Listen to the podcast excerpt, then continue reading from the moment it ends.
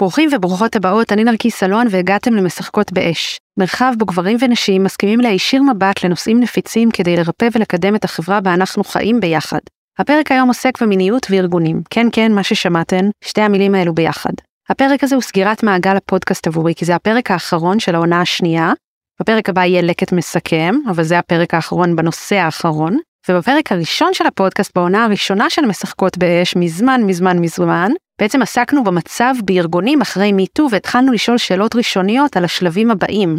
בשיחה בפרק הזה עם נילי גולדפיין, יועצת ארגונית בכירה שעובדת עם החברות הגדולות במשק, לקחנו את זה המון צעדים קדימה, ודמיינו ביחד עולם בו ארגונים מלמדים התנהגות מינית, תקשורת כנה בנושא, ואפילו הטמעה של האנרגיה לתפוקת עבודה. נעבור לפתיח ונתחיל. Won't you ask me to dance? פודקאסט משחקות באש הוא בחסות הספר אישה חיה, סיפור אישי על גילוי המיניות ואיך החיבור שלנו לגוף משפיע על ההגשמה שלנו, מערכות היחסים וכל הביטחון העצמי. הספר נותן הצצה כנה וחשופה לתהליכי ריפוי עמוקים בזוגיות, חיבור לנשיות ושלום בין גברים ונשים. וכן, אני נותנת חסות לעצמי, כי אם אין אני לי, מי לי.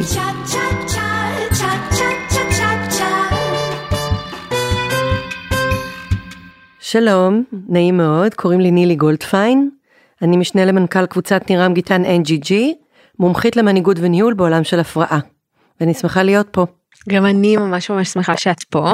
אחת ההגדרות שלך שאני מאוד אוהבת זה שאת אה, יועצת ביום ומכשפה בלילה, שזה פשוט גאוני. ובעצם אה, בתור מישהי שנמצאת בהרבה ארגונים, יצא לך לראות מאחורי הקלעים, בפרונט, מכל מיני זוויות. וגם את מאוד נמצאת בעולמות של אה, התפתחות והעצמה וצמיחה. בעצם החלטנו להביא לפה נושא מאוד מעניין לפודקאסט שהוא מיניות בארגונים שכמובן אנחנו לא מתכוונות פה שבואו תקיימו יחסי מין אה, בשעות העבודה עם אה, עובדים שלכם זה לא הקונספט אבל כן מתוך איזושהי תפיסה שאנחנו בני אדם ואנחנו מיניים ואז אנחנו גם נמצאים בארגונים אז בואו רגע נתייחס לזה כי ראינו מה קורה כשלא מתייחסים לזה אנחנו הולכות בעצם רגע לנסות להבין מה זה אומר ו- ולהתחיל את השיחה על זה, כי זו שיחה שהיא לא מספיקה לפרק, אבל נניח את היסודות. אז דבר ראשון, מה זה אומר מבחינתך, ואיך הגעת בכלל לחשוב על הנושא הזה? חלק מהשליחות שלי, כמו שאני רואה אותה, זה לייצר סיטואציה שבה בארגונים מבינים שאי אפשר לפרק אנשים לפרקשנים ולתת רק לפרקשן אחד ללכת לעבודה. בקורונה, כשהיינו בסגרים והיינו בבית, אז אחד הדברים שהייתי מאוד עסוקה בלעזור לארגונים להכיל, זה את העובדה שנכנסנו אחד לשני לחדר השינה. ליטרלי. היו הרבה מאוד אנשים שעלו על הזומים ועל הטימס ועל כל האמצעים הווירטואליים לתקשורת, מתוך הבתים שלהם, מתוך חדרי השינה שלהם, כי לא היה להם שום מקום אחר. ומטבע הדברים ראינו אנשים בפיג'מות, וראינו אנשים עם ילדים, וראינו חתול קופץ על המחשב, וראינו גם התפרקות של אנשים מהדרמות וטרגדיות שהמציאות המטורפת הזאת יצרה, וחלק מהעבודה שלי היה לסייע לארגונים, אחד להכיל את העובדה שאנחנו גם בני אדם ולא רק אחד יחידת דליברי, ואם אנחנו בני אדם, אנחנו מביאים איתנו לעבודה בכל מקרה את עצמנו. על כל החלקים שלנו, את העוצמות שלנו, ואת היתרונות שארגון משלם עליהם, ואת החסרונות שלנו, ואת הפאקים שלנו, ואת כל הדברים שארגונים מאוד ניסו עד היום להדחיק.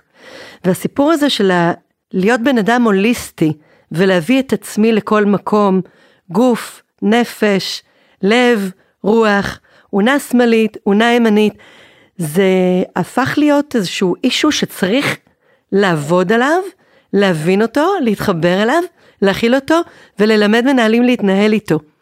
כי עד היום הנושא הזה היה מאוד מודחק.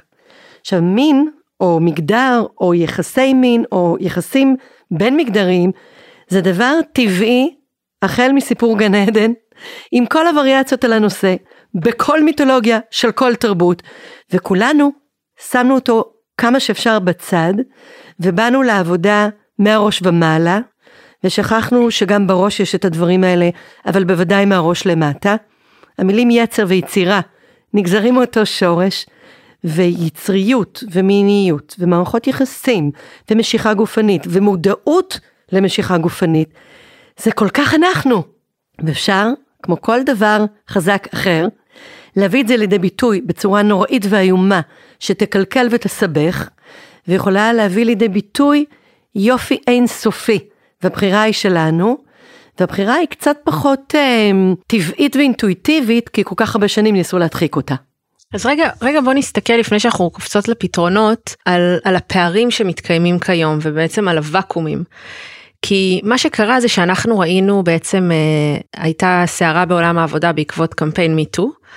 ואז אה, בעצם נורא מיהרו להביא פתרונות וחלק מהפתרונות אמרו אנחנו נייצר תוכניות לחינוך אה, התנהגות מינית בלתי הולמת sexual misconduct אה, ונסביר לאנשים אה, מה אסור לעשות. ואז בעצם אה, מה שקורה זה שאנחנו מקבלים ברוב מקומות עבודה הרבה תוכניות לומדה כאלה שנכתבו בידי עורכי דין שהם לא אנשי חינוך או אנשי HR או אנשים שבהכרח מכירים את עולם העבודה וגם זה מין הדבר הזה שצריך לסמן עליו וי כדי לעשות איזשהו כסת"ח. זאת בעיה ראשונה ובנוסף אני גם רואה אה, מתוקף מה שאני עושה הרבה מאוד בלבול שקיים. עכשיו מעניין אותי מהצד שלך ש, שיוצא לו לפגוש רגע מנהלים וזה איפה את ראית שזה פוגש מנהלים בשנים האחרונות מאז שהנושא הזה עלה בכלל על השולחן. זה מחייב איזושהי הקדמה קצרה לגבי ההיסטוריה ואני חושבת שזה רלוונטי. ארגונים כמו שאנחנו מכירים אותם היום, ארגונים מודרניים, נוצרו בעקבות המהפכה התעשייתית. המהפכה התעשייתית התחילה בערך לפני 100 שנה בגרמניה, ובעצם נועדה להכשיר פקידים, פועלים בבתי חרושת וחיילים. כל המקצועות האלה הם נטולי מגדר ונטולי מין ונטולי יצירה ונטולי משמעות. זה תפקידים אינסטרומנטליים שנועדו כדי להגדיל תוצרים בחברה בקונטקסט מסוים. אז קודם כל מאוד חשוב לזכור את השורשים שלנו. השורשים של המהפכה התעשייתית הכחידו נפש, mm. הכחידו רגש והכחידו מערכות יחסים. הם הלכו לכיוונים של היחסים אינסטרומנטליים, מערכות מדוגמות ומסודרות סביב תהליכים, עשו כל מה שאפשר בשביל להפוך את החלק שמביא אדם לעבודה לסוג של רובוט קטן וחמוד. ולרובוטים אין רגשות, ואם יש רגשות זה אומר שהם מתקלקלים. אז חייבים לזכור שכל המסורות בארגונים המודרניים מגיעות בסך הכל ממאה שנה, ומאוד לא לוקחות בחשבון את היופי, את המגוון, את המכלול של המין האנושי. אבל יש התפתחות. ואז אנחנו מתפתחים, מתפתחים, מתפתחים, ואנחנו מגלים, בוודאי בשנים האחרונות, אבל גם קודם לכן, שכשאני באה לעבודה אני מביאה את כוליותי. ואם אני מביאה את כוליותי, אני נמשכת או לא נמשכת לאנשים מסוימים, אני מודעת או לא מודעת למה הם מעוררים בי, ברמה אינטלקטואלית, ברמה רגשית, וברמה הפשוטה והבסיסית ביותר, ברמה מינית. וכשנוצר הבלבול הזה בין מערכות יחסים של עבודה לבין יצרים מודחקים של אנשים שיש להם יצרים, זה גורם לאיזשהו סוג של חולי שאי אפשר לתקן על ידי עורכי דין או על ידי עצות משפטיות. זה מתחיל ונגמר בתרבות, כמו דברים אחרים דומים ושונים בכל ארגון וארגון.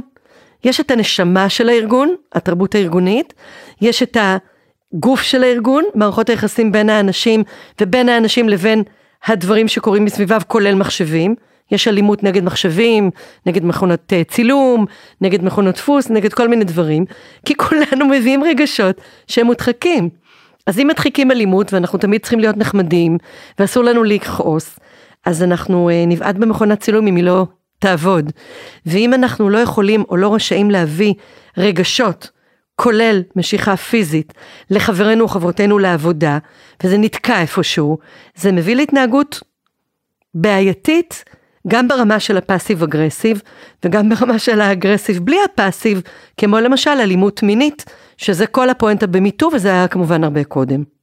יחסים בין אנשים שאין להם מודעות, שאין להם לגיטימציה ושאין להם אפילו יכולת לדבר על זה, יביאו לתסיסה מבפנים, כמו כל דבר מקולקל, וישפריצו החוצה בצורה לא נאותה שפוגעת. עכשיו רגע אני רוצה רגע לבנות על מה שאת אומרת כי הרי היופי האנושי והמורכבות שלו תמיד הוא היה קיים נכון התפתחנו בצורה מסוימת מאז אבל uh, לא הרבה אגב מבחינה אבולוציונית וזה היה קיים. עכשיו בעצם בהיעדר השיח על מה שאסור פשוט מה שקרה זה שהדברים האלה נעשו בצל נכון בצללים בחושך הטרדות מיניות אונס דברים כאלה שנעשו במקום העבודה. ועכשיו אה, מגיעה איזושהי התפתחות בשנים האחרונות ואומרים טוב זה כבר אסור זה אנחנו לא מרשים יותר מה את רואה כיום במקומות עבודה אחרי שהשיח הזה עלה על השולחן וההתמודדות של מנכ"לים, מנהלים עם הדבר הזה? אחר כך נדבר על מה אנחנו חושבות שיכול להיות וכולי. בואי נתחיל מזה באמת שקמפיין מיטו עשה, עשה דברים טובים ועשה דברים פחות טובים. הדבר הכי טוב שהוא עשה זה שהוא שם את זה על השולחן. זה היה קודם, זה היה תמיד, זה עמוק בחברה שלנו, זה לא קורה רק בארגונים, זה קורה בקהילות, זה קורה בבתי ספר, במוסדות להשכלה, זה קורה בכל מקום. אז הדבר הראשון שהקמפיין הזה עשה ועשה מצוין, זה מודעות. מדברים על זה. אנשים שמים את זה על השולחן הנהלה, בודקים מה עושים עם זה, ומנהלים מאוד בכירים מבינים שעל מנת לייצר לעובדים שלהם סביבה בטוחה, הם חייבים להתייחס לנושא ולהתייחס אליו בפרהסיה. למשל, יש ארגון אחד שאני מכירה, אני לא רוצה לנקוט בשמות, שמנהל מאוד בכיר הטריד מינית עובדת. זה הגיע למנהלת משאבי אנוש, היא בדקה את זה כמו שצריך, לא בעניין חוקי, אלא בעניין האם זה באמת קרה או לא קרה, ומה התחושות של אותה אישה, ומה קורה במחלקה וכן הלאה.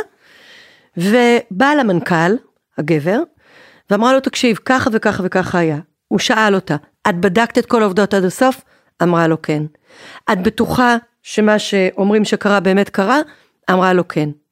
הוא התקשר לבן אדם שהיה מספר 2 של אותו בן אדם שהטריד, ואמר לו, ברכותיי קודמת, אני עולה לשידור בעוד 10 דקות, הבן אדם שהטריד טס הביתה, תוך 10 דקות כמו שרואים בסרטים האמריקאים, המנכ"ל עלה ברדיו ואמר, זה קרה, זה נכון, זה נבדק עד הסוף, אין מקום לעניין הזה אצלנו, אנחנו לא מרשים לאף חבר בארגון לפגוע בשום חבר אחר לעבודה, לא ברמה של התעמרות ולא ברמה של התעמרות מינית.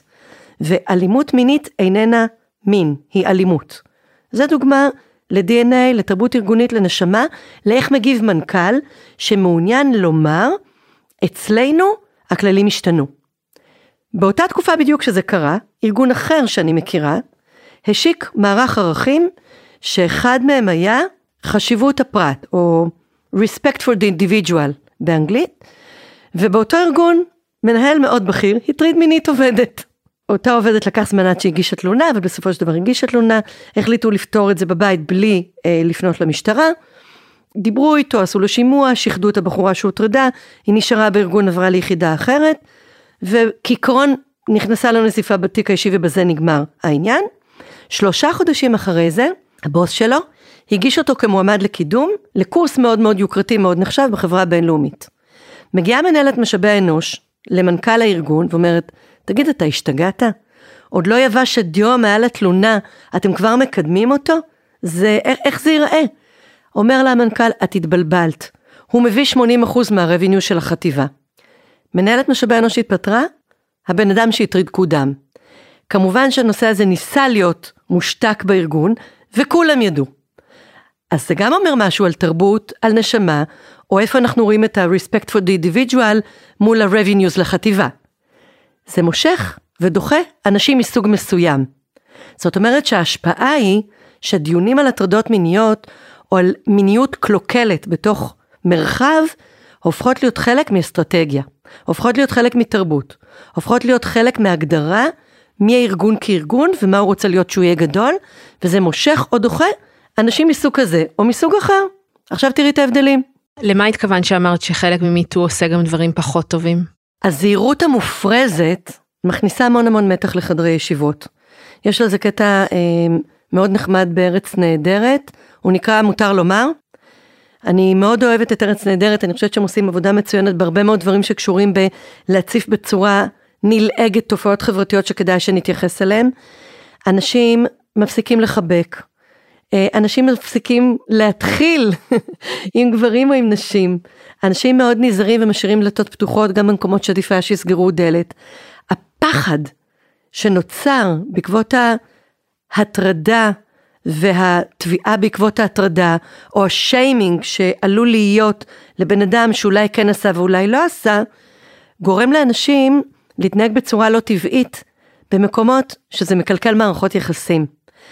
אז אני לא אומרת, אני חושבת שזה טבעי אה, במידה מסוימת, כי תופעות קיצוניות הולכות בכלל בהיסטוריה של המין האנושי בתזה, אנטיתזה, סינתזה.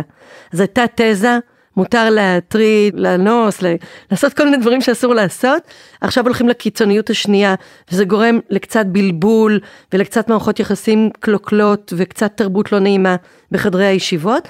אני מאמינה שזה יתאפס, אבל נכון לכרגע זה מכניס מתח, להרבה מקומות שאני מכירה. אז באמת, אז באמת כרגע, וכרגע המענה הוא כמו שאמרנו, התוכניות האלה של גם בעיקר אומרים מה לא לעשות, לא מדברים על מה כן לעשות, מהי התנהגות מינית הולמת, רק מדברים על מה לא הולם. אז אני אשמח לשמוע ממך ומה...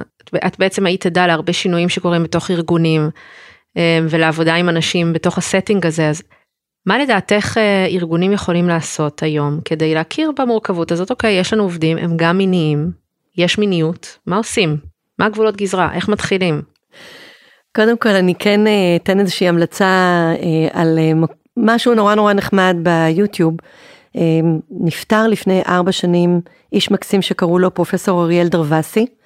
הוא היה חוקר וגנטיקאי באוניברסיטה העברית, איש רב אשכולות, באמת, אה, מהחוקרים המבריקים שיצאו לישראל אי פעם, והוא כתב תיאוריה שנקראת תיאוריית הבוס. ככה זה גם נקרא ביוטיוב. הוא נפטר מסרטן, ולפני שהוא נפטר הוא לא רצה לעבור טיפולים, זה היה סרטן חוזר. הוא החליט שבמקום להיות מטופל, הוא רוצה לעשות כל מיני חלומות, ואחד הדברים שהוא רוצה לעשות זה סטנדאפ.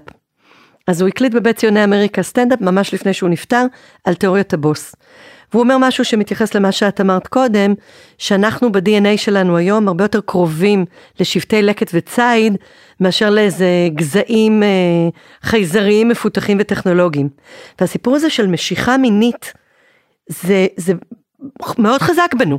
זה, זה מניע מאוד מאוד מאוד נוכח וחזק ובקונטקסט הנכון מאוד מאוד טוב למשל ליצירת מערכות יחסים בריאות ובונות בין מגדרים. למשל ליצירה, כי אנרגיה מינית גם הולכת ליצירה, ליצר. אז את בעצם אומרת שמשיכה מינית, יש לה חלק בזה שאני אעבוד טוב יותר עם קולגה שלי, זה שאני נמשכת אליו? כי זה בדיוק ההפך מהחשיבה האינטואיטיבית שלי שתגיד לא, אבל זה יכולה להיות הסחת דעת, לא? זה הסחת דעת שאם מטפלים בה נכון, קודם כל ברמה של מודעות, ואחר כך ברמה לפעמים אפילו של שיח, או עם אותו אדם, או עם מישהו אחר. מתמירים את האנרגיה כן? הזאת. את מתמירה אנרגיה מינית, הרי תנסי לחשוב, את בטוח התאהבת כמה פעמים בחיים שלך. אני מתאהבת כל שבוע, בוודאי. אני והבעלי מדברים על זה חופשי כשאנחנו מתאהבים, ברור. הנה, אז מתאהבים, ופתאום יש לך מערכת יחסים בין גבר לאישה. צעירים, מבוגרים, לא משנה, אני נשואה הרבה שנים, ואני עובדת עם גברים, ואני עובדת עם נשים, ואני מתאהבת גם בנשים וגם בגברים, אבל משיכה מינית אני חשה כלפי גברים, what to do, אני מפסידה 50% מהאוכלוסייה, אבל זה מה יש. וכאשר יש מישהו שמאוד מאוד מוצא חן בעיניי, אפשר להטמיר את הרצון ליצור משהו ביחד, אני אקרא לזה אפילו ללדת תינוק, לפרויקט בעבודה. ההתמרה הזאת של התשוקה למקום של יצירה משותפת, היא מטורפת ומביאה להמון טוב. אני אתן איזושהי דוגמה ואני אחזור שנייה לאריאל, כי זה בדיוק אה, ארבע שנים. היה איזשהו ארגון שעבדתי איתו שבדיוק הקימו site חדש בארץ. ואנשים נשלחו לרילוקיישן כדי ללמוד כל מיני דברים בכל מיני מקומות בעולם, וחזרו בבת אחת מהרילוקיישן, הרבה עשרות של אנשים, למקום אחד ועבדו 24/7 כמה חודשים. כמות הרומנים שהייתה באותו ארגון הייתה מטורפת. איך ידעת על זה? אה, נו, באמת. זאת אומרת, קל לדעת. אה. אוקיי. קודם כל סיפרו לי. אני בכל זאת יועצת לניהול. תקשיבי נילי, את לא מבינה מה קרה לי אתמול, אני הייתי במשמרת לילה עם בל בל בל בל. את לא מבינה, אני ריחפתי על עננים. נפגשנו במטבח, עשינו קפה, הידיים שלנו, זה, לא, זה היה לא ייאמן, זה היה פשוט... ואז אני הבנתי, זה היה כמו להיות במלחמה. מלחמה מעוררת המון המון יצרים. נכון. להקים site 24/7 עם אנשים, וזה, וכולנו חזרנו ביחד, וכולנו ביחד. הרבה גירושים היו שם, הרבה נישואים חדשים, והרבה נישואים בלי הגירושים של קודם, הכל היה שם. אבל מה שאני הרגשתי שם, זה התפוצצות של תשוקה, של משהו שלעשות ביחד, ליצור ביחד. הארגון ילד תינוק ענקי, ששווה מאות מיליוני דולרים, וזה נבנה גם על הסיפור הזה של המתח שנבנה בלילות ללא שינה שהם עבדו שם. זה כמו מלחמה. רגע, אז את אומרת שאם אותו ארגון היה מתנהל בצורה שונה ונותן כלים, ורגע אנחנו מדמיינות, מדמיינות באמת את עולם העבודה של מחר, אז אותם עובדים לא היו אה, לצורך העניין מתעלסים בלילה עושים את זה, אלא אפילו אולי מפתחים את הפרויקטים של המקום עבודה לצורך העניין, או תומכים אחד בשני רגשית. אני חושבת שזה הולך, את יודעת, זה שכבות. גם תומכים אחד בשני רגשית, גם מדברים בגילוי לב על מה שקורה להם, וגם יכול להיות שחלק כן היו מתעלסים וממשיכים לקשר, היו שם הרבה כאלה, אבל האנרגיה הזאת היא החזקה, כמו שהולכת למוסיקה, שרואים מופעי רוק על במה, כמה האנרגיה המינית הדחוסה עושה מוסיקה מהממת, אותו הדבר בארגונים. אנרגיה מינית דחוסה טובה יכולה ליצור ערים וגבעות. ואני חוזרת שנייה לאריאל, דרווסי ותיאוריית הבוס, אם יש לנו משיכה הדדית, והיא טבעית, והיא בסדר, והיא לא מקולקלת, היא הולכת לנתיבים הנכונים. ואם היא לא, היא יכולה להביא למלחמות, עיין ערך אלנה מטרויה, היא יכולה להביא לרצח של ערים שלמות, עיין ערך אונס ורצח אה, דינה, סליחה, הרצח היה של האונסים, אבל אנסו את דינה. כל מה שקשור למין יכול להיות בונה ויכול להיות הורס, לכן זה צ'קרת הבסיס. אז את בעצם אומרת שהדברים האלה במילא קורים בארגונים, כי כולנו בני אדם, אז אם אנחנו משאירים את כל הנושא הזה בצל, לאו דווקא מה שיקרה זה שיהיה מלא רומנים, אבל תהיה פשוט אנרגיה מאוד מאוד חזקה שהיא כרגע מודחקת, ולדבר הזה יהיה בעצם מחיר בתפוקה של העובדים, נכון? הבנתי אותך נכון? כן, כן, אנשים מסתבכים.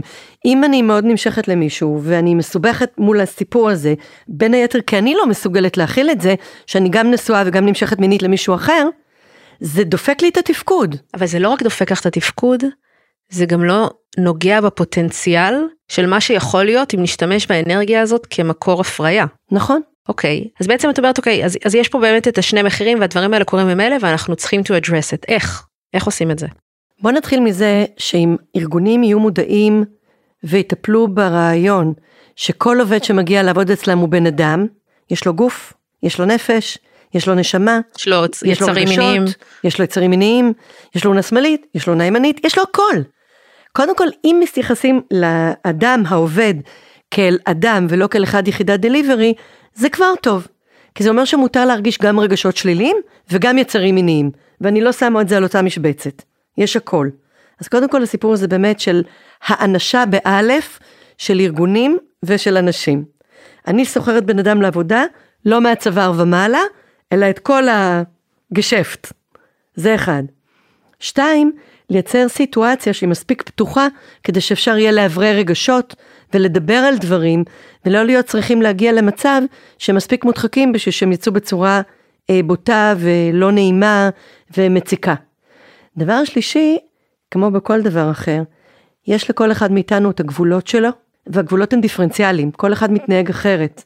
כבוד לשוני של האדם שמולי, ובחינה אמיתית של איך אני מתייחסת אליו ואיך נעים לו שאני אתייחס אליו. כן, אוקיי, אם, אם אני באה ואני אומרת לך, וואי, איזה יופי, את, את נורא רזית. כן, יש בנות שרואות בזה הטרדה מינית. ברור. מה אתה בכלל מתייחס לגוף שלי? כן. יש בנות שקבלו את זה כמחמאה מאוד מאוד גדולה. כן. אני עכשיו, לפני שבאתי אלייך, עצרתי ב... לקנות כריך וקפה, ואמר לי המוכר שמכר לי את הכריך, וואי, איזה בושם נעים יש לך, הוא נורא עדין. זה שנייה בלבל אותי, כי כאילו זה... איך אתה מריח אותי? מאיפה זה? זה בא? כן. ואז חייכתי ואמרתי תודה, והוא אומר, אה, לא, לא, לא התכוונתי, אני מקווה שלא פגעתי בך. כן, זה מגיע מהמיטו. תודה, זה מאוד נעים לי לשמוע שהבוסים שלי נעים. ויש נשים שיראו את זה בצורה לא טובה.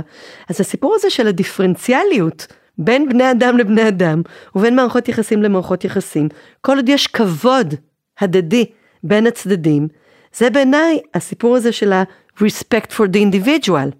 אם מישהו רוצה להתחיל עם מישהי, הוא יכול. היום הוא פחות יעשה את זה.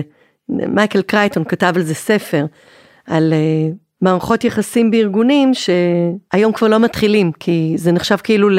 כן. גם את זה היה בארץ נהדרת באיזשהו פרק. אבל בגדול, כבוד לפרט, כבוד להוליסטיות של בני האדם, תרבות ארגונית שמאפשרת האנשה באלף של אנשים כולל כוליותם, כולל יצריות מינית, והבנה שיש דרך לטפל בדברים האלה שאיננה עוברת רק דרך חוק ומשפט, אלא דרך תרבות מכבדת שמתייחסת לאינדיבידואל. אז בואי נדבר רגע על כלים. לצורך העניין, נניח יש באמת אה, חברה שרוצה ללכת ולנסות את הדברים האלה. איך הם יכולים להתחיל אפילו? אני חושבת שהיום אין כל כך ברירה אלא לשים ברצפה, בלייר הראשון, את הקטע הזה של חוק ומשפט. אתה לא נוגע בבחורה. אתה יכול להושיט יד, אם אתה מכיר אותה טוב, אתה יכול לשאול, מותר לי לחבק אותך, אבל לשים חוקים של do's and don'ts, כנראה שאין ברירה בכל חברה אנושית מתוקנת, וארגון היא חברה אנושית מתוקנת, או לפחות מנסה להיות. זה תמיד השכבה הראשונה. השכבה השנייה היא תמיד התרבות. התרבות זה לא מהדברים כתובים, אלא איך הם מתנהלים הלכה למעשה. אז גם את זה שמים. זה כאילו החוקים הלא פורמליים. זה מה שמקובל ולא מקובל. מה שמתוגמל או מוענש. זה מאוד חשוב. השכבה השלישית מתחילה ההתפתחות. ההתפתחות היא בשיח פתוח, עם מנהלת משאבי אנוש, עם ממוני ישיר, עם קולגות, בשיח לגיטימי, שמותר לשים דברים על השולחן ולאוורר אותם. משם אפשר כן ללכת לכל מיני דברים שכרוכים בהתפתחות, אני אקרא לזה למידתית, של מה זה מיניות, איפה מיניות פוגשת אותנו כמנהלים, כ-individual contributors, איפה זה מפריע לנו, איפה זה משרת אותנו, ומה זה בכלל התמרה של אנרגיה. תחשבי, את יושבת כאן ואת אומרת במאוד אה, נונשלנטיות, התמרה. התמרה של כן. אנרגיה. אני לא מכירה את המילה התמרה בארגונים כל כך, והמילה אנרגיה מתייחסת בדרך כלל לתחנות כוח או תחנות סולריות. אז להגיע למילים שהמילים התמרת אנרגיה יהיו בלינגו, יהיו בתוך ארגונים כן. בלקסיקון, זה כבר התפתחות שאנחנו קרובים אליה, אבל אנחנו עוד לא שם. כן. אבל אנחנו בדרך, ואנחנו בדרך הנכונה. כן כבר יגידו את זה במקומות שקשורים לאלימות. Mm, נכון. כשמדברים על התמרה של אנרגיה. של כעס. של וזה, כעס. נכון. או של uh, תסכול. כשמדברים שם על התמרה של אנרגיה, כבר שומעים את זה. והסיפור הזה של אלימות או התעמרות בעבודה ומיניות, לגיטימיות מינית או הטרדה מינית, זה הכל קשור. הם בני דודים. ברור, זה הכל קשור. הם בני דודים. אני איתך, אבל מה שקשה לי בלהצליח לראות את זה מתקיים, זה שארגונים יכולים לבוא ולהגיד, מה, אבל זה לא אחריות שלנו ללמד אנשים דברים כאלה. עכשיו, מה הבעיה? שאף אחד לא מלמד אנשים דברים כאלה, לא למדנו את זה בבית ספר, וכמות האנשים שהולכים ובאמת לוקחים אקסטרה קוריקולום כזה על מיניות, לנו אולי זה נראה הרבה, כי אנחנו מוקפות באנשים כאלה, אבל זה מאוד מאוד נדיר. אז מה, פתאום אנחנו חושבות שמקום העבודה צריך להיות זה שנותן לאנשים חינוך רגשי, חינוך מיני, חינוך של תקשורת. זה, זה איך שאת רואה את זה? זה לא רק איך שאני רואה את זה, זה טרנד עולמי. יש אדם שבתחומים שלנו הוא גורו שקוראים לו ג'וש ברסין. הוא ב-2020 כתב מאמר יוצא מן הכלל, שנקרא uh, Power Skills. Power Skills, מיומנויות כוח, באים להחליף מונח שהיה קודם Soft Skills, מיומנויות רכות. והוא כותב uh, במאמר, uh, המאמר הזה הוא מאמר מבוסס מחקר, הוא מדבר על ההשתנות של עולם התעסוקה, הוא מדבר על עולם בהפרעה, על הטרנספורמציה, והוא אומר שגופי ידע משתנים עכשיו לעיתים כל כך תכופות שהם כבר לא רלוונטיים, ומה שארגונים צריכים לעשות בשביל לגרום גם למנהלים וגם ל-individual contributors להיות יותר טובים במה שהם עושים, זה להקנות להם, הוא קורא לזה skills ו-capabilities, יכולות, כישורים ומיומנויות. והוא מדבר על סדרה שלמה של כישורים ומיומנויות שצריכים להיות מוקנים בתוך הארגון בעולם החדש, וגם הרבה מאוד חוקרים אחרים בתחומי מדעי החברה אומרים שבגלל שבמידה מסוימת ממשלות פשטו את הרגל ביכולת שלהם להשפיע על אוכלוסייה, יש ירידה במדד אמון במנהיגות לאומית בכל מקום בעולם, גם בישראל, וארגונים באיזשהו מקום לוקחים את תפקיד המבוגר האחראי. אז ברסין אומר, כן, תקנו לעובדים שלכם מיומנויות פאוור, כי אחרת אתם לא תצליחו להגיע לשום מקום אחר. זה מה שהם צריכים ללמוד כדי להיות מנהלים טובים יותר ומובילים טכנולוגים טובים יותר. אז הסיפור הזה של הירידה ביכולת של הממסד להוביל ועלייה בכוחו של הארגון להוביל כסוג של תחליף טוב ונכון לקהילה, גורם לזה שהתשובה על השאלה שלך היא כן, לשם ארגונים הולכים. ארגונים יקנו מיומנויות ויכולות רגשיות, בין אישיות וכל דבר אחר לעובדים שלהם, וזה כבר מתחיל. יש בבתי ספר לכישורי חיים בארגונים קורסים באיזון תקציב בית, בהורות, בניהול מערכות יחסים בין הורים לילדים ובין אה, בני זוג, ו ו ו ו ו סל של מה שאנחנו קוראים כישורי חיים, והארגון נותן את זה לעובדים שלו. הבעיה היא שהרבה פעמים כשאנחנו נוגעות בנושא הרגשי, אה, הרגשי זה יותר קל, אבל כשלוקחים על משהו כמו מיניות, אנשים פשוט אוהבים להתרחק מאש בעולם העבודה, כי הם מפחדים להסתבך. ואז מה שיוצא זה שאנשים לא נוגעים בנושאים האלה, ואז המקום, עולם העבודה נראה כמו שהוא נראה כיום. אז איך בעצם מוצאים את, ה, את המנהלים האמיצים, המנכ"לים האמיצים שאומרים, אוקיי, זה בדמי, אני, אני מוכן להיות חלוץ שם ולהתניע את הטרנד. יש עכשיו איזה סוג של אה, מערכת אה, כפולה, של זהות כפולה, אבל אני רואה אותה עולה ברמה אקספוננציאלית. מנהלים מודעים ובכירים, שיודעים שארגון לא יספק להם את התשובות למענה של המערכות יחסים, ההשתנות או המיניות, והם הולכים ומחפשים את זה בחוץ. הייתי באשרם של אושו בפונה, ראיתי את זה בשדות טנטרה, רואים את זה ב Burning Man, רואים בהרבה מאוד מקומות אחרים. יצא לי לעבוד עם ארגון ביטחוני מאוד מאוד אה, גדול במדינת ישראל. עשיתי שם פרויקט שנה, והיה לי coach, היה לי מנהל מאוד בכיר בארגון, שעשינו ביחד את הקורס, קורס של מנהיגות טכנולוגית, מנהיגות עסקית, כאילו הדברים הכי הארדקור. ורק בסוף השנה, במפגש האחרון, אמרתי לו איזה משהו בקשר למשהו, והבנתי שהבן אדם חמש שנים הולך קבוע ל Burning Man, ועושה את כל התהליכים שאת רק מסוגלת לדמיין, בנושא של מיניות, ובנושא של מערכת יחסים עם עצמו, ו ו ו ו ו, והתחלנו לדבר על זה, ופתאום הבנתי שגם זה הולך, וגם זה הולך, וגם זאת הולכת, וגם זה הולך. אז היום מנהלים מאוד בכירים דואגים לעצמם, מחוץ לארגון כשמגיעים לרמת המודעות ומטפלים בנושא, וקודם כל הם מתחילים להכניס לארגונים את ה vibe. וזאת ההתחלה, משם נופלת החומה. זה הסוס הטרויאני של המנהלים המאוד הארדקור, המאוד בכירים והמאוד חשובים ומעונבים, שמתחילים לעשות את תהליכי ההתפתחות ב outsource מחוץ לארגון, מביאים את ה vibe, מביאים את החברים שלהם, ולאט לאט התנועת מלקחיים הזאת של מה שקורה בתוך החברה ויוצא מחוץ לחברה, ומה שקורה ב ecosystem ונכנס לתוך הארגונים, מתחיל להכות גלים. ובסוף כולנו אחד. אז החומה נופלת משני הכיוונים. את יודעת, אבל יש גם הרבה, העולמות האלה שדיברת עליהם, יש גם הרבה בעיות בהם. זאת אומרת, זה לא ש Burning Man או סדנאות טנטרה הם איזושהי אוטופיה שאנחנו רוצות אה, לייבא למקומות העבודה, ואם רק יהיה את התרבות הארגונית הזאת במקומות עבודה, אז יהיה לנו טוב. יש שם המון, אה, המון קליקינס כזה ומגניבות, והרבה פעמים אנשים יכולים להרגיש מאוד רחוקים מעצמם, והרבה מקום של חוסר שמירה על גבולות. יש, יש דברים שהם גם ממש אה, מסוכנים לצורך העניין, העולם, ולא שמורים. העולם הוא מקום מסוכן. בעולם יש המון דברים טובים והמון דברים רעים. ככל שנושא הוא חזק יותר בהשפעה שלו, ככה הוא יותר מסוכן. עיין ערך פוליטיקה, עיין ערך ממשל, עיין ערך מיניות. זה כוח. בכל מקום שיש כוח, יש המון יכולת יצירה ויש המון יכולת השחתה. זה מתחיל ונגמר במודעות לצדדים הטובים והרעים של אותה התופעה. מה שנקרא The Dark Side of the Moon. יש צד מואר וצד אפל. כל האנשים האלה שאני מכירה, שהם בתפקידים ניהוליים מאוד מאוד בכירים, ובתפקידים פיקודיים במערכות הביטחון מאוד מאוד בכירים, מתבלבלים במקומות האלה יותר מכל אחד אחר, כי הם באים עם הדחקה של שנים, והם מתפלפים, והם נופלים, והם נפגעים, והם קמים, והם נופלים, והם בוכים, והם צוחקים, והם מתפתחים ולומדים. ובסוף כל האנושות היא על בסיס של התפתחות ולמידה.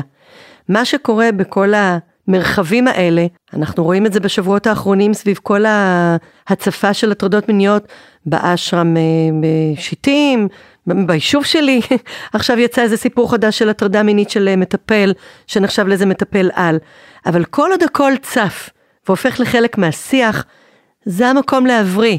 זה כמו שיש מוגלה, ומנסים לשים את הכל על המוגלה, והפצע לא יתרפא עד שלא מנקזים את המוגלה, כמה שזה כואב, מגלים את הבשר המדמם מתחת ומתחילים לטפל משם.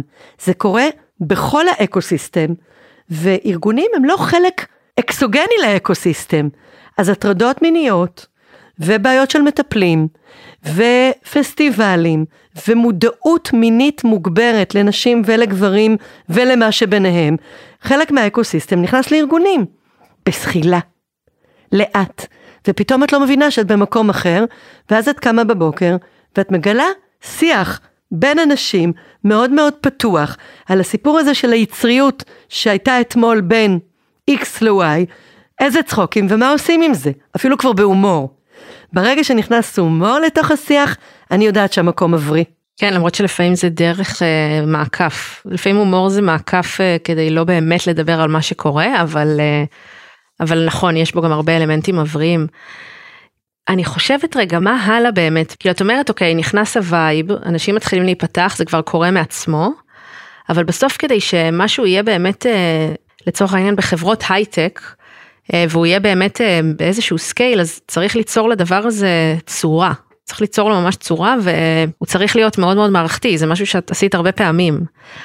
אז סתם, זה מעניין פשוט איך, איך יוצרים שינוי כזה, האם זה דרך זה שפשוט אנשים שמקשיבים, מאזינים לנו עכשיו ונמצאים במקום העבודה, אה, מתחילים ליזום כל מיני שיחות כאלה בעצמם, האם צריך לייצר איזשהו פורמט כזה של שיחות או סדנאות שמביאים אותם למקומות עבודה ואז הדבר הזה מתפשט. בואי נתחיל מזה שאת מקדימה את זמנך בהרבה. הסיפור הזה של מיניות בחברה שלנו, בעיקר כי אנחנו חיות בחברה שהיא עדיין אה, מוטת פטריארכיה, אפילו הייתי אומרת עם ניחוח יותר מאשר קל של שוביניזם, ויש מפלגות שכרגע לפחות נראה שהולכות לשלוט בנו בשנים הקרובות, שרוצה להחזיר את כולנו למטבח. אז יש לנו איזשהו אתגר מאוד מאוד גדול, אבל אני בקטע הזה מאוד מאוד אופטימית. אני מאמינה שאף אחד לא יכול, עוד לא נולד המניאק שיעצור את הקדמה. לא משנה מה הם יעשו, המחאות של... להגיד, אף אחד לא ישים אותי במטבח. אני לא חושבת שזה כן. כבר אפשרי, את יודעת, כן. אני שומעת את השיח בצה"ל, דרך היוהל"מית, אני, יצא עכשיו גיליון אה, של אה, עיתון שנקרא בין הכתבים, בצבא, שמישהי מקסימה בשם אור בר אספה את המאמרים במשך שנה, על נחיצותן של הנשים לצה"ל בשנים הקרובות, כבר לא מדברים על פמיניזם, כבר לא מדברים על דמוקרטיה, פשוט מאוד פרקטי. פשוט מדברים על העובדה שהצבא שלנו יהיה הרבה יותר חזק, חכם ומקצועי, כשאנשים משולבות בה בתפקידים מאוד מאוד בכירים. מדברים כבר לגמרי על פרקטיקה. מדברים uh, על בנקים גדולים שלא מוכנים היום להשקיע בארגונים שאין בהם לפחות שלוש נשים בהנהלה או בדירקטוריון או במשקיעים. זה נכנס באמת, אני, אני כל הזמן אומרת את זה, וזה זה לא יהיה תהליך הדרגתי, זה, זה קופץ בקפיצות קוונטיות. אי אפשר להוציא נשים מהנחיצות של המרקם של החברה שלנו, לא כלכלית, לא תרבותית, לא עסקית ולא שום דבר אחר. ביחד עם נשים, במרחב שיש בו גברים, תבוא המיניות. לא יעזור כלום, אנחנו מינים שונים, יש לזה יתרונות גדולים מאוד, אם מתייחסים לעובדה שאנחנו לא שווים, אנחנו שונים במהותנו ושווים בערכנו. ואם יש אישה וגבר, אחד ועוד אחד שווה שלוש, עובדה, נולד תינוק. נכון. אז הסיפור הזה של ההפריה ההדדית בין נשים לגברים במקומות עבודה, עובר דרך השונות של הראש, עובר דרך השונות של הנפש, ועובר דרך השונות של הגוף, כולל מיניות. אז אני אומרת, קודם כל, שתינו מקדימות את זמננו, אבל העולם הולך לשם, כדאי להתבונן. דבר שני, השיח הולך ונהיה יותר ויותר פורמלי, פרקטי, אה, ראוי ורצוי. אז השיח משתנה. הטמעה של תהליכים כלל מערכתיים כמו שאני רגילה אליהם, דרך מערכים של DNA, דרך הגדרות של תרבות, דרך הגדרות של כללי עשה ולא תעשה, שאינן מעוגנות בחוק ומשפט, אלא בהתנהגות הארגונית, אנחנו קצת רחוקים משם, אבל כמו שנכנסים לכל דבר אחר, גם לזה ייכנסו. זה רק שאלה של זמן, כי זה חלק מהאנשה באלף של מקומות עבודה, והיום ארגונים אומרים, אני לא רוצה את הראש של נרקיס אלון, אני רוצה את כוליותה, כי אם היא תביא את היצר, את הנשמה, את ה-added value של החזון של העתיד, אני אקבל הרבה יותר ממה שאני משלם עליו. אז זה הולך לשם. זאת אומרת, אם אתם רוצים שאנשים ישאירו את המיניות שלהם אה, מחוץ למשרד, אתם פשוט מפסידים הרבה ממה שאתם יכולים לקבל. אתם בגדול. מפסידים את ה product הבא. כן. עברית שפה יפה, יצר, יצירה, כן. יצריות, יצירתיות. זה אותו שורש, י' צדי ר'.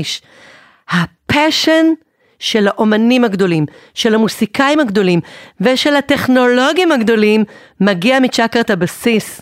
לא יעזור לאף אחד, ככה אנחנו בנויים. את יודעת, זה קריאה לפעולה לכולנו בתור אנשים מבוגרים, לדעת להתמודד עם אנרגיה מינית. כי בסופו של דבר, לדעת להתמודד עם זה שאם עכשיו יושב מולי מישהו ומדבר בשיא התשוקה על משהו שהוא עושה, אפילו אם זה מעורר בי כל מיני דברים, איך אני יכולה לנהל את האנרגיה הזאת, להתמיר אותה, במקרים מסוימים לנהל שיח עליה. יש לי שאלה לסיום כזה, לקחת אותנו לכיוון הסיכום של זה. בעולם כזה, שבו ארגונים כבר יודעים לנהל שיחות מורכבות, ואנשים יודעים להתמיר את האנרגיות, האם את חושבת שעדיין הדרך אה, הנכונה לארגונים להתמודד עם פגיעות מיניות זה לפטר את העובד? וואי, איזו שאלה טובה. אני חושבת שכשהמדובר הוא בעובדים אה, בעיקר ברמות מאוד מאוד בכירות, יש איזה קטע של רול מודל. ארגון שרוצה להטמיע תרבות מסוימת, ולא משנה איזה, חייב אה, שהצדק לא רק ייעשה, אלא גם ייראה. כי זה נותן מסר גם לאלה שנשארים, גם לשאלה הולכים, וגם למי שעומד להגיע. למשל, יש סתם איזה, יש עכשיו איזה טרנד כזה בארגונים, שאסור לשלוח מיילים בסוף שבוע. כי אנחנו לא רוצים לתת לעובדים שלנו את ההרגשה שאנחנו מצפים מהם לא לנוח. אז יש ממש איסור על המנהלים לשלוח מיילים בסופש. אז הסיפור הזה של להתחיל להטמיע תרבות דרך הגדרות מאוד בהירות ודרך שכר ועונש, זה שלב בהתפתחות של ארגונים ושלב בהטמעה של תרבות. אז הייתי אומרת שהתשובה לפחות בשנים הקרובות היא כנראה תהיה, יש איזשהו צורך בענישה שנראית על מנת להעביר מסר. זה לא יכול להיות בהכרח פיטורים, זה יכול להיות כל מיני דברים אחרים. זה יכול להיות לעצור קידום, זה יכול להיות פגיעה בשכר, זה יכול להיות אה, אה, להזיז למקום אחר, וזה כן יכול להיות גם אה, פיטורים, או פתיחת תיק במשטרה, אבל סוג של ענישה שהיא נראית.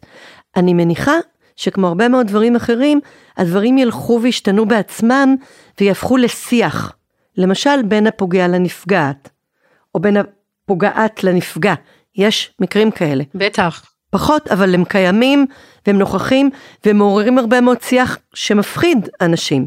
כן. אז אני אומרת, כמו כל דבר אחרת בתרבות האנושית, זה מתחיל ממסגרת נוקשה של חוק ומשפט, זה עובר ל-layer של תרבות ושל הטמעת ערכים, וזה עובר אחר כך להתנהגות שהיא מובנת מאליה, ולא יעלה על הדעת שמשהו יקרה אחרת. הדרך ארוכה. את יודעת, אה, היה לי שיחה, הייתה לי שיחה עם מישהו, אה, לא בפודקאסט, שיחה אישית, אה, והוא התייעץ בקשר לארגון שלו על איזשהו בן אדם שהוא רוצה להחזיר לתפקיד מנהיגות, אחרי שהבן אדם הטריד מינית. ו... ואני גם שאלתי את השאלות, רגע, אבל איזה מין מסר אתה משדר אם אתה עושה את זה? והוא אמר, אבל מה, איזה מין מסר, מסר אני משדר אם אני לא? מה, מעכשיו זהו? אסור לו להיות יותר בעמדות מנהיגות אי פעם? אנחנו לא מאמינים שאנשים עושים תיקון? וזו שאלה. מה, מה, מה התשובה לזה? התשובה לזה שאני מאמינה שלכל בן אדם מגיע second chance, ובתנאי שאנחנו אבל הוא לא חייב אולי להיות בתפקיד מנהיגות, הוא יכול... הוא יכול לדבר על זה, ב... יש היום טרנד כזה של מנהלים אותנטיים, המנהיגות אותנטית זה טרנד היום, מאוד רציני. זה פשוט מצחיק אותי שלוקחים אה, תכונות אופי וקוראים להם טרנד, אבל כן. אה, כן, אבל כן. הסיפור הזה שגברים בוכים, שגברים כן. בוכים בשידור ישיר, הרציתי על זה לא מזמן. אה, אבל הסיפור הזה של אם אני מודע לרגשותיי, ואם אני מודע להתפתחותי, ואם אני מודע לעובדה שעשיתי עוול למישהו או למישהי, והעוול הזה לא חייב להיות הטרדה מינית, הוא יכול להיות מאה ואחד עוולים אחרים, עוולות אחרות, מודה ועוזב ירוחם. הטרדה מינית, כמו פגיעה אלימה, כמו פגיעה ברגשות, כמו הרבה מאוד דברים אחרים, יכולה להיות מתוקנת לכל הצדדים, ובתנאי שהיה איזשהו תהליך בדרך. אבל אני כן רוצה להגיד איזשהו טיפ, כי חשבתי עכשיו עוד קצת על מה שאת שאלת, שאלה מצוינת, השאלה הזאת איך מטמיעים את זה. אני כן רוצה לתת טיפ לכל מי שמקשיב לנו, כי מי שמקשיב לפודקאסט הזה, אני מניחה שהוא, היא או הוא יותר ערים ויותר מודעים. נכון לכרגע, לעשות תהליכים של תיקון ושל התפתחות ושל מודעות, של התמרת אנרגיה והשימוש במיניות לצרכים אחרים מחוץ לארגון, זה מאוד מומלץ. כי אני חושבת שאם אני יודעת לטפל בעצמי בתחום הזה, ואני יודעת לעשות עם עצמי עבודה, כל ארגון שאני אדרוך בו אחר כך, ואני אקלה לסיטואציות שבן אדם אחר היה מגיב אולי בצורה שהייתה מסלימה את האירוע, אני יודעת להגיב בצורה נכונה ובונה. אז כל בן אדם שעשתה תהליך תיקון עם עצמו במחוזות החוץ ארגוניים ומביא בחזרה את האנרגיה הזאת לתוך הארגון, תורם לעוד לבנה בחומה. ובסוף אני נורא מאמינה באחריות אישית. בטח ובטח אם את או אתה מנהיג או מנהיגה. אם אנחנו עובדים על עצמנו, זה יכול להשפיע על עשרות אנשים סביבנו, וזה אדוות לגמרי. תודה רבה. תודה שהייתם איתנו. לתיאור הפרק אני מצרפת קישור לספר שלי, אישה חיה, שמגיע גם בגרסת אודיו כמו הפודקאסט הזה. תודה רבה לנילי גולדפיין על השיחה האמיצה ולזק אביעד על העריכה. אתם מוזמנים להצטרף לקבוצת הפייסבוק שלנו משחקות באש, ולהמשיך שם את הדיון על יחסים גברים, נשים ומיניות.